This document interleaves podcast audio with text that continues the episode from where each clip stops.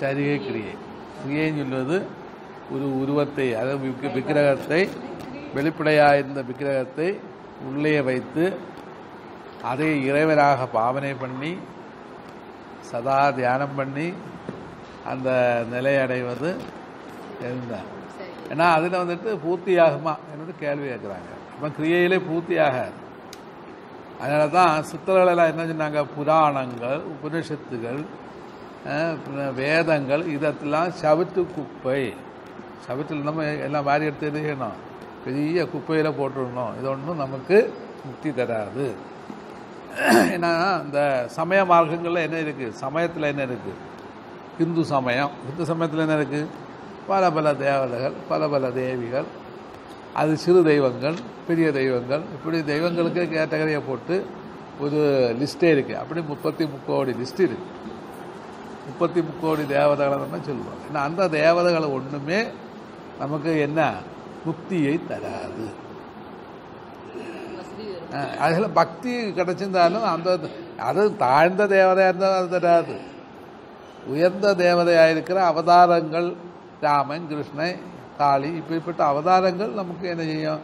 ஒரு குருவை கொண்டு தரும். அப்போ இந்த கிரியா மார்க்கத்தினுடைய விசேஷம் என்ன? ஒரு குருவை கொடுப்பது மட்டும்தான் அந்த தேவதை செய்யுது. ஒரு குரு நல்ல ஒரு குருவை என்ன என்ன செய்யும்? கொண்டு கொடுக்கும் அதுக்கு உதாரணம் நாமதேவர். நாமதேவர் வந்துட்டு பெரிய கிருஷ்ண பக்தர். கிருஷ்ணையே தியானம் பண்ணி கிருஷ்ணனுக்கே சாப்பாடை கொடுத்து கிருஷ்ணன் வந்து சாப்பிட்டு இருந்த காலம். அப்படி இருக்கும்போது தான் நாமதேவருக்கு வந்துட்டு இனி இவனுக்கு ஞானம் கொடுக்கணுமே. அதுக்கு வழி என்னன்னு சொல்லிட்டு ஒரு குருவை தேடி போச்சுட்டு அவர் நான் கிருஷ்ணன் இருக்கும் எனக்கு ஒரு குரு தேவை என்னென்னாரு? நாமதேவர். கிருஷ்ணன் இருக்கும் வரைக்கும் எனக்கு ஒரு குருவும் தேவை அப்படி இருக்க தேவையில்லாகும் கிருஷ்ணன் இல்லைடா கண்டிப்பாக குரு தேவை. எனக்கும் குரு இருந்து. நான் குருவை அடைஞ்சு தான் இந்த நிலைக்கு வந்தேன். அதில் போய் நீ குருவை பார். பார்க்கவே மாட்டேன்.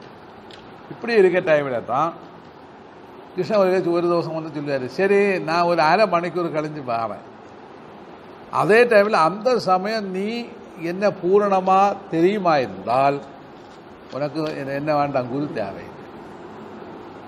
ஒரு ஒரு அரை மணிக்கூர் முக்கால் மணிக்கூருக்குள்ள இதுக்கடையில் ஒரு நாய் என்ன செய்யுது ஒரு சொறி பிடிச்ச நாய். சொறி பிடிச்ச நாய் என்ன செய்யுது அந்த வழியே போயிட்டே இருக்கு. போ- போய் என் இவர் பார்த்தாரு சொறி பிடிச்ச நாய். சே எனக்கு சொல்லிட்டு அது விட்டுட்டாரு. ஏன்னா சொறி நாற்றம் இருக்குது அதான். அது கழிஞ்சு மீண்டும் ஒரு அரை மணிக்கு கழிஞ்சு கிருஷ்ணா தரிசனம் அது. டேய் நான் இந்த வழியே போனேன் நீ பார்த்தியான்னு கேட்க ஏ நீர் எங்கே எப்போ போனீர்? நான் ஒன்றும் பார்க்கலையே. ஏன்னா நாயை தானே பார்த்தேன்.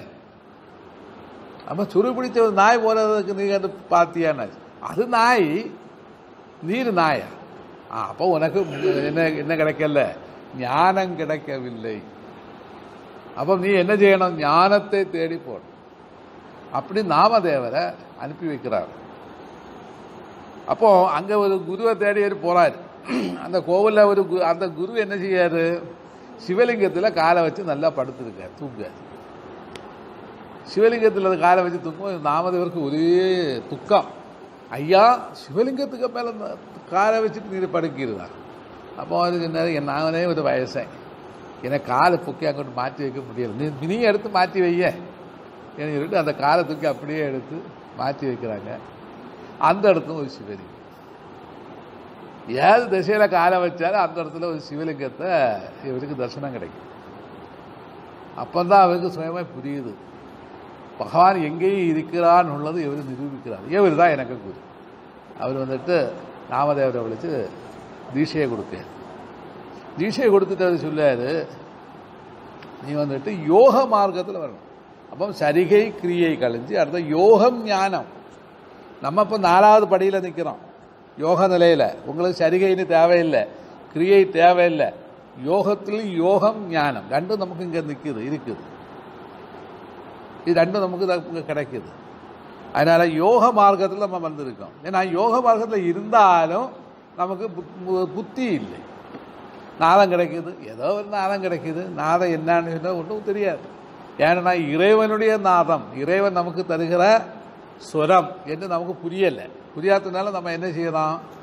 அதை வந்துட்டு நிச நிசாரமாக கருதிக்கிட்டு நம்ம ஆ சாமி சொன்னார் நான் கேட்கேன் தூங்கும் அப்படி யோக யோக சரிகை யோக கிரியை யோகையில் உள்ள ஞானத்தை நம்ம பெறங்க யோகத்தில் உள்ள ஞானம் என்றால் என்ன? இறைவன் உருவமற்றவன். அதுதான் பெரிய ஞானம். அந்த உருவமற்ற இறைவனை எப்படி நம்ம உபாசனை பண்ணணும் எப்படி இதை அனுபவிக்கணும்? புரியுது அப்போ ஒரு கடலுக்கு வந்து கரை இல்லை. கரை நமக்கு தெரியாது.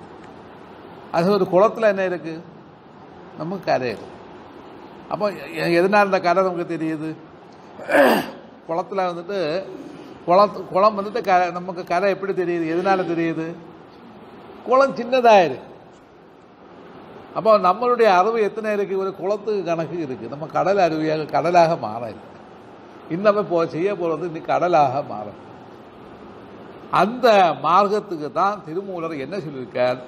நீ யோக மார்க்கம் மட்டும் செய்தா போதாது. ஞான மார்க்கத்தில் சன்மார்க்கம் செய்யுன்னு சொன்னார். என்னத்த? சன்மார்க்கம் அப்போ திருமூலர் வந்துட்டு சன்மார்க்கத்தை சொல்லியிருக்காரு. ஆயிரத்தி நானூற்றி எழுபத்தி ஏழாவது பாடல். இப்படி என்ன சொல்லியிருக்காரு?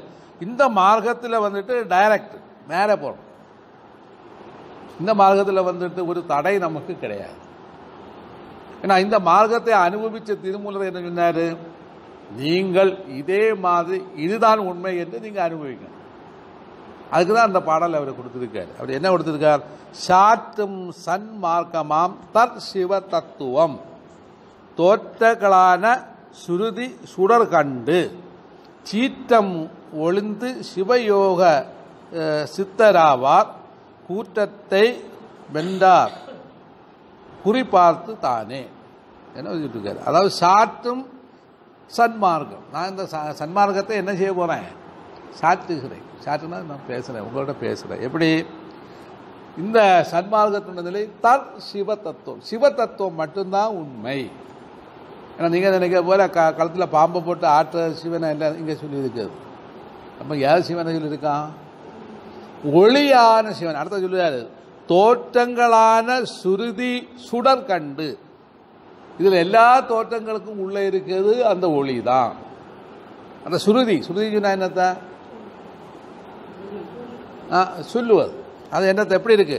சுடர் கண்டு. சுடர் என்றால் என்ன? ஒளியை கண்டு. அப்போ நான் சொல்லுகிறேன் இந்த சன்மார்க்கத்தில் தான் நீங்கள் வரணும். சன்மார்க்கத்தில் உள்ளவங்களுக்கு சிவநெறி தான் உண்மை. ஏன்னா ஒரு உதாரணமாக நம்ம ஒரு கிருஷ்ணனை எடுப்போம் கிருஷ்ணனுக்குள்ள என்ன இருக்கு? அதான் கேள்வி. கிருஷ்ணனுக்குள்ள என்ன இருக்கு? கிருஷ்ணனுடைய கிருஷ்ணனுக்கு ஒரு உயிர் இருக்கா? இல்லையா? உண்டா இல்லையா? அவன் கிருஷ்ணன் உயிர் உயிருள்ளான் அப்படிதானே? அந்த உயிருக்கு உயிர் எப்படி இருக்கு? அதனுடைய உருவம் எப்படி இருக்கு? ஆத்மாவினுடைய உருவம் ஒளியாக இருக்கு. அப்ப கிருஷ்ணன் வந்துட்டு உடலா ஒளியா? ஒளி. அப்போ அது புரியாமல் கிருஷ்ணனை வழிபட்டு நம்ம என்ன சாதிக்க போறோம்? அதனால தான் கிரியா மார்க்கத்தில் உள்ள அதை தடை வருது நமக்கு. ஞான மார்க்கத்தில் வரும்போது இது எல்லாமே தடையாக இருக்கு. யோகமும் ஞானமும் மட்டும்தான் லாஸ்டில் நமக்கு என்ன செய்யும் அப்படி வரும்போது அவன் என்ன செய்யறான்? அதுவும் போய் கழிஞ்சு அடுத்த கோபம் ஞானம் என்றால் என்ன அதே மாதிரி ஒளியே எல்லா கூற்றங்கள் அதான் சன்மார்க்கம் கோபம் தாபங்கள் சத்தினுடைய மார்க்கம் சன்மார்க்கம் எல்லாமே இந்த சன்மார்க்கத்தில் வரவங்களுக்கு ஒன்றும் செய்யாது வராது அது அற்றுவிடும் ஏன்னா சீற்றம் ஒழிந்து சிவயோக சித்தராக நீங்க சிவயோக சித்தர்களாவீங்க சிவயோகம் என்ன யோக வழியில சிவம் எப்படி இருக்கு வா- திருப்பி இருக்கும். வாசியாக இருக்கும். நல்லா புரிஞ்சு வைங்க. யோக வழியில் சிவன் வாசி. அதாவது மேல் மூச்சு கீழ் மூச்சு. சுவாசம் உள்ளே ஏறும்போது என்ன? வா என்றும் சுவாசம் வெளியிலே விடும்போது சி என்றும் விடணும். அதான் கிரியா. அப்போ வாசி. அப்போ சிவசிவா அதனால தான் அந்த வாசியை தான் ஞான மார்க்கத்தில் வரும்போது திருப்பி போடணும். சிவா என்று போடணும். அதான் சிவயோகம் சித்திக்கும். அப்போ நம்ம எப்படி நம்ம அந்த சன்மார்க்கத்தில் எப்படி செய்கிறோம் முதல்ல யோக மார்க்கத்தில் வருகிறோம். அது கழிஞ்சு சக மார்க்கத்தில் வந்து சன்மார்க்கத்துக்கு வரும் இப்போ யோக மார்க்கத்தில் அது வாசி. சக மார்க்கத்தில் வரும்போது அதனுடைய இந்த ஆறு படிகள் அதனால் இந்த மூலாதார சுவாதிஷ்டானம் சொன்னால் அந்த படிகள் அத்தனையுமே தாண்டி அந்த ஒளி வட்டத்தை தான் சர்ம சக மார்க்கத்தில் சொல்லுவார் ஆனால் உன் உன்னோட இறைவன் சேர்ந்து விட்டான். அதுதான் பெரிய காரியம். மூணாவது நிலைக்கு வரும்போது சன்மார்க்கத்தில் வருது.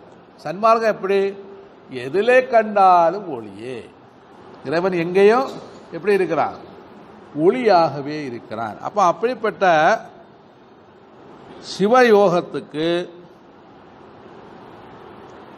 நம்ம சிவயோகம் செய்து சித்தராக வேண்டும். அப்படிப்பட்ட சித்தரதை தான் அவன் எடுப்பான் சிவன் யார் எடுப்பா சிவபெருமான் அப்பம் நமக்கு என்ன செய்யணும் சிவயோகத்தை இங்கே வாசி வாசி என்று ஜெபிக்கணும் அங்கே சிவ சிவான்னு ஜெபிக்கணும் இதுதான் வித்தியாசம் வாயினால் சொன்னால் சிவன் ஆவானோ என்ற அர்த்தத்தில் பாடல் கொடுக்குது நான் வாவழி சிவ சிவான்னு விழிச்சா என்னையும் கொஞ்சம் கெட்ட ஆவி தான் விழிகிறது என்ன போகுது சிவ சிவான்னு நம்ம ஜெபம் பண்ணால் என்ன வரும் கொஞ்சம் கெட்ட ஆவி வெளியில் போகுது அது அல்லாமல் சிவன் வருவானோ? அவர் கேட்காது நம்ம சிவன் வர மாட்டான் அப்ப சிவனை எப்படி வழிபடணும் ஒளியாக கண்டு வழிபடணும்.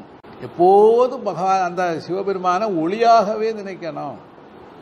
ஏன்னா சிவ இப்போ நீங்கள் வந்துட்டு சிவனுக்கு ஒரு உருவத்தை செய்து வைங்க.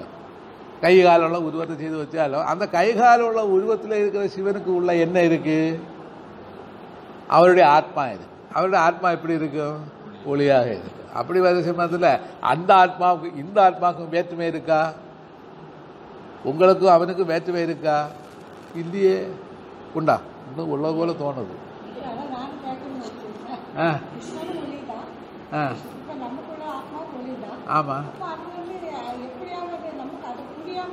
நம்ம வந்துட்டு என்ன மலத்தோட கூடி இருக்கிறோம் அது மலம் இல்லாமல் இருக்குது. அதுதான் வித்தியாசம். ஆமாம் களங்கம் ஒளிக்கு கிடையாது. அப்படி இல்லை. நம்ம உடம்பில் வந்துக்கிட்டு மனம் என்ற களங்கம் இருக்கு? சலனம் வைப்ரேஷன் ஏன் அதே சமயத்தில் ஆற்றலாக இருக்கிற ஒளிக்கு வந்துட்டு வைப்ரேஷன் கிடையாது. சமயம் நம்ம நம்மளுடைய மனம் என்ன செய்யுது? சும்மா கிடந்து என்ன செய்யுது? சஞ்சலப்படுகிற மனம். அதுக்கு எப்போ என்ன செய்யும்? அந்த ஒளிக்கு சலனமாயிட்டே தான் இருக்கு. இப்படி ஆடிட்டே இருக்கு. இங்கே சாடணும் அங்கே சாடணும் இது ஆடிட்டே இருக்கு. ஆனால் அதில் இருந்து அவங்க விடுதலை அடையணும். விடுதலை அடையும் போது இந்த சிவம் அந்த இடத்துல வந்து ஒளி ரூபத்தில் அதான் சிவயோகி. ஒரு சிவயோகி எப்படி நம்ம ஆவோம்? சுடர் கண்டு ஆகும் சுடரை கண்டு ஆகும் சுடர்ஞ்சினா என்ன? ஒளியை நேருக்கு நேர் பார்த்து நம்ம என்ன செய்யறோம் ஆகும் நீங்கள் கண்ணை திறந்து தியானம் பண்ணும்போது அந்த ஒளி உங்கள் முன்ன வரும். உங்களுடைய ஆத்மா என்ன செய்யும் உங்களுடைய ஆத்மான்னு இல்லை. நீங்கள் தான் என்ன செய்வீங்க? இந்த உடலில் இருக்கிற பஞ்சபூதத்தை பஞ்ச இந்திரியங்களை எல்லாம் விட்டுக்கிட்டு நீங்கள் இந்த கிளாண்டு வழி வெளியில் வருவீங்க. பீனியல் கிளாண்டு வழி நீங்கள் என்ன செய்வீங்க? வெளியில் வா வருவீங்க. அப்போ வரும்போது உங்கள் முன்னே அந்த தோற்றம் வரும். அந்த இலசக்தி வரும். அந்த இந்த லெவலுக்கு அந்த பிரகாசம் இப்படி வந்து ஆடித்தே கிடக்கும். டக்குனு ஒருக்கே வந்து பார்க்கும் திரும்பி போகும் மீண்டும் வரும் திரும்பி போகும் இப்படி வந்தும் போய் வந்தும் போய் போய் இருந்து இருந்து நாசில தெரியும் நம்ம விட்டு போகாமலே இருந்துட்டோம். இதான் என்னுடைய உணர்வுன்னு சொல்லு அவன் இந்த ஏன்னா மனம் என்ற குரங்கு தான் அந்த இடத்துல என்ன செய்யுது? மனம் என்ற குரங்கு சாடுற குரங்கு மாறி என்னாகும்? மனுஷனாகும். நம்ம ஆள் இப்போ மனுஷரே கிடையாது. நம்ம எல்லாம் குரங்கு ஏன்னா பற்றோடு கூடி இருக்கிற இது தாவித்தே இருக்கிறோம். அது வேணும் இது வேணும் மற்றது வேணும் மற்றது வேணும்னு சொல்லி தாவித்தே இருக்கணும். அதுல பற்றற்றான பற்றற்றான் மனம் அப்பற்றே. பற்றற்றான் பற்றில்லாத ஒரு மனம் வரும். அதான் அந்த அதனுடைய ரியல். அப்ப பற்றில்லாத மனம் என்ன செய்யும்? சலனமில்லாத தீபம் மாதிரி. அந்த சலனமில்லாத நிலை வரும்போது வாசி என்ன செய்யும்? சிவமாக மாறும். அதாவது கேவல கும்பகம்னு சொல்லுது அதுதான் நேரமாக அவர் எழுதியிருக்கு. கேவல கும்பகம் கிடைக்கணும். நீங்கள் எது பூஜை பண்ணாலும் கேவல கும்பகத்தில் பூஜை பண்ணுங்கன்னு சொல்லியிருக்காங்க அது யார் சொன்னது? யார் சொன்னா? இதுக்கு முன்னே அவருக்கு சொல்லிட்டு சதாசிவ பிரம்மேந்திர சுவாமி. அவன் என்ன எந்த பூஜை பண்ணாலும் மூக்கில் சுவாசம் இல்லாமல் பண்ணணும் அது உங்களுக்கு சித்தியாகும். ஏன் சித்தியாகுது தன்னுடைய ஆத்மா என்ன செய்யும்? சுயம் ஜோதியாக வெளியில் தோற்றுவிக்கும் நீங்கள் மோத ஒரு கண்ணாடியை வச்சு மோத்த பார்ப்பீங்க. அப்படிதானே? அதே மாதிரி உங்களுக்கு ஒரு கண்ணாடி தான் இது. நெற்றிக் கண் இந்த கண்ணாடி ப்ரொஜெக்ஷன் வெளியில் வருது அந்த வழி வரும்போது நான் இங்கே இருந்து அங்கே பார்க்குறேன். அது அத்தனை தான் எங்கே இருந்து பார்க்குறேன்? புருவ மத்திக்கு உள்ளே இருந்து நான் என்ன செய்கிறேன் கண்ணு வழி வெளியில் பார்க்குறேன் புரிஞ்சுதான். இது கரெக்டாக இருக்கு. அதுதான் அவர் இதை வச்சு சொல்லுவார்